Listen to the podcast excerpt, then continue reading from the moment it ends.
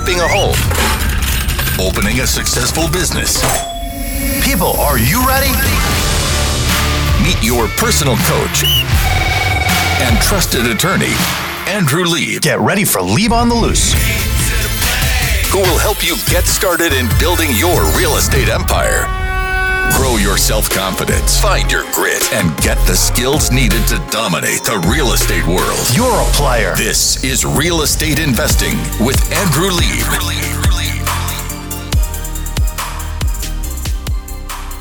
my landlord friends out there, my landlord's friends out there. I keep reading about how let's save the tenant, let's save the tenant, let's not let the tenant pay, let's not make the tenant pay. Guess what happens when the tenant doesn't pay? I can't pay my mortgage. I can't pay my taxes. And landlord friends out there, didn't you count on that profit too? Didn't you count on that profit? I had this idiot, this idiot. I hope you're listening, you dummy. This idiot tenant of ours. He he says I I I, I can't work because of the coronavirus. He owns a freaking liquor store. Like a liquor store is booming right now. Think about this. You're with your spouse. You're with your kids. You're locked in your little apartment. What do you need, Lauren? Vodka.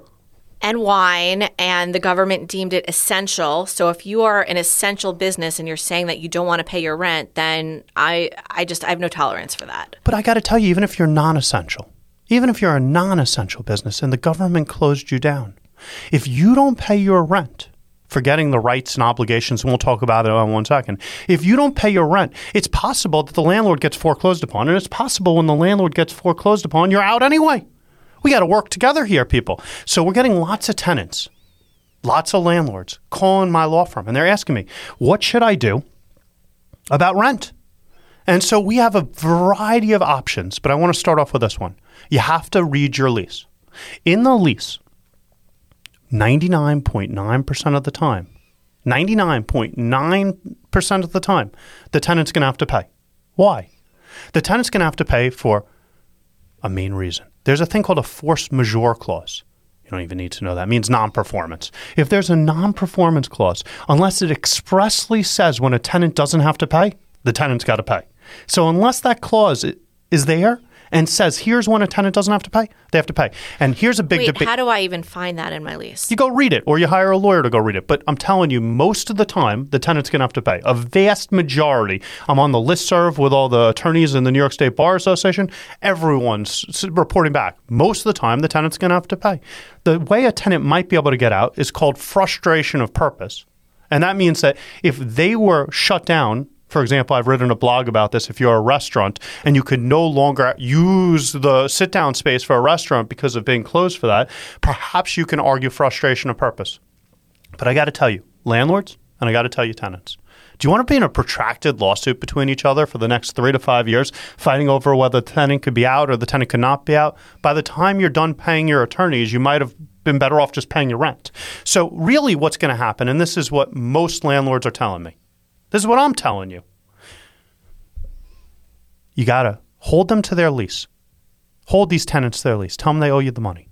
If they don't pay, you got to say, give me a proposal on how we're going to work this out together. And I want you to know this proposal could be in a bunch of different ways. You say to me, we have a nail salon. We a nail salon is a tenant. They say, I got to be closed. I can't pay. I need I need help. Well, my landlord, as a landlord, I'm saying, well, what are you going to do for me? They go, well, I don't want to do nothing for you. Well, then I want you out.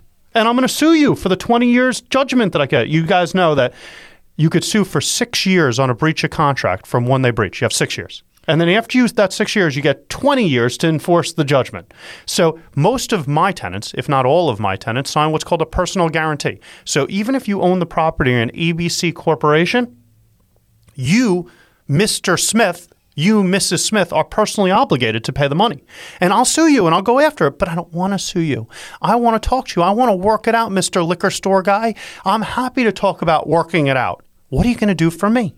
Are you going to say to me, hey, Andrew, you save me three months. You give me a forbearance, meaning you won't enforce the terms of your lease. You won't sue me. You won't evict me. You won't do anything. And by the way, I know the courts say and the state says you can't evict anyone right now. That's going to end at some point and you'll still be in default and then I'll evict you then. But he says to me, give me three months without paying and agree you won't evict me for that. I say back to him, will someone else besides you guarantee the lease then? Like, not just you be on the hook. Do you have a rich cousin named Wally? And is Wally going to sign the lease? Is he going to say, listen, if he defaults after this three months for the next nine years left on the lease, I too will be on the hook for this thing? That's a starting place. What else can we do?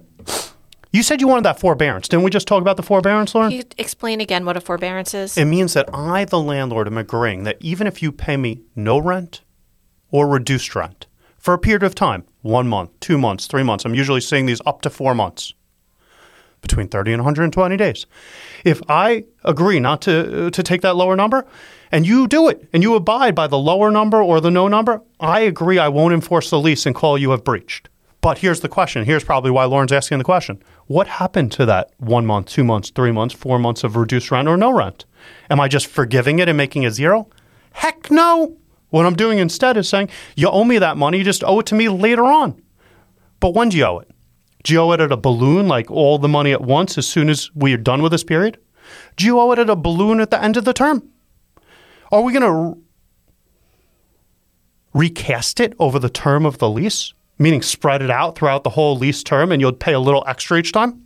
How about this one as an idea? You don't owe me the money back at all, Lauren, on the forbearance. It's an idea for me. I'm going to give you a forbearance. Take it. You don't owe me the money back at all.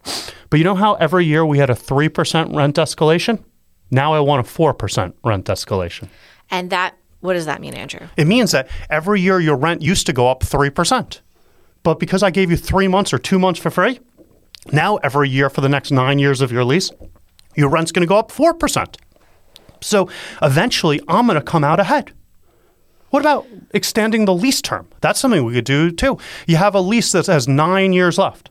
Give me 12 years left. I'll give you four months off. I'm now getting excited as a landlord because I see that there's so many opportunities here. So I know all you landlords are getting really frustrated and really scared that your tenants aren't going to pay, but there's so many solutions to this. And in the long term, you can end up making more money. 100%. So the goal of a landlord is how do we help our tenants stay viable? I'm always happy to help my tenants stay viable, but it's not coming out of my pocketbook.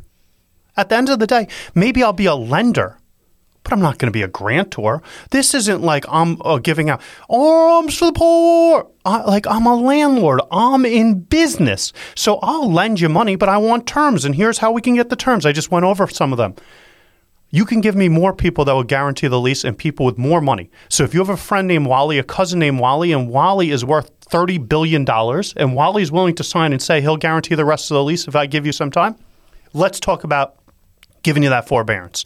And when it comes to the forbearance, do you owe the money back? Do you owe it in a balloon right after the term? Do you owe it at the end? Are we recasting it over the term? Are we going to have a rent escalation where you owe me more money year over year? Or are we going to extend the term? And the tenant says to me, I don't like those options. They're all too risky for me. That's what he says. They're all too risky. I need help. So here's what I say this is my best solution for the tenant. Then make me your partner. What does that mean?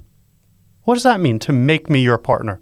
You see, if I'm paying part of the rent for you, you owe this contract let's say hypothetically you owe $10,000 a month, and you're asking for me to forgive $10,000 a month. Aren't I paying the rent for you? If someone else gave you $30,000 for three months, wouldn't that make them your partner? Make yeah. me your partner. I'm happy to forgive cancellation of debt for you. I'm happy to forgive money in the future, let you occupy space for free.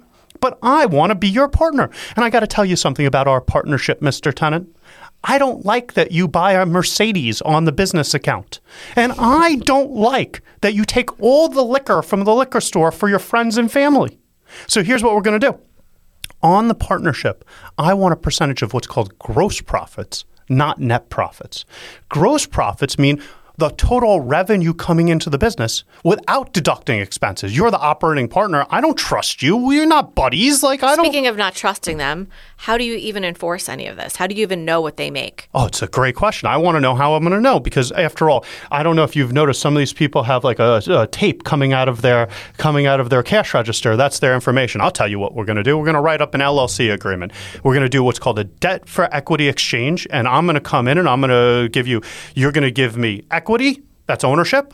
I'm going to forgive some debt and we're going to make a multi member limited liability company. And in our operating agreement, Mr. Tenant, here's what it's going to say we're going to agree on a CPA This CPA is going to audit your books and records and tax returns, and they're going to give me access to this quarterly of the books, records, and tax returns, whatever's available. And I am going to have a definitive time of timing of payment and how we're going to be sharing money.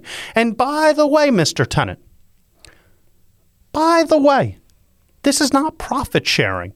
I want full equitable rights. I don't know if you know this. If it's just a profit sharing arrangement, I don't have the rights equitably to go after you and say, I want an accounting of your books. I want full rights and ownership. And I got something else for you. In this LLC agreement, we're going to have agreements about additional capital contributions, meaning that if you ask me for more money for whatever amount of term, then I'm going to get more equity percentage So more money as far as more months rent. more months rent or anything else. And we're going to differentiate both of those. And every time I, I'm going to just keep owning more and more of your business. And by the way, I'm happy to be your partner. And maybe this is the best time for me to help you survive and for me to thrive. So, landlords out there, when your tenants come to you and they say they can't pay rent, you have two choices. You can either say, I'm losing my profits, I have to pay taxes, I'm going to get foreclosed on. Or you can say this is an opportunity to get additional guarantors, to get rent escalations, to get the money you forgave on the forbearance repaid, to get longer lease terms, and to become a partner, an equity partner in a business arrangement with your profitable tenant. And then you'll have a guaranteed rent for here on out because you're in business with them. You can do it. This segment has been brought to you by the Bryn Elliott team at Douglas Elliman Real Estate. Have you ever dreamed of owning a rental property, flipping a home, opening a successful business? This is Real Estate Investing with Andrew Lieb.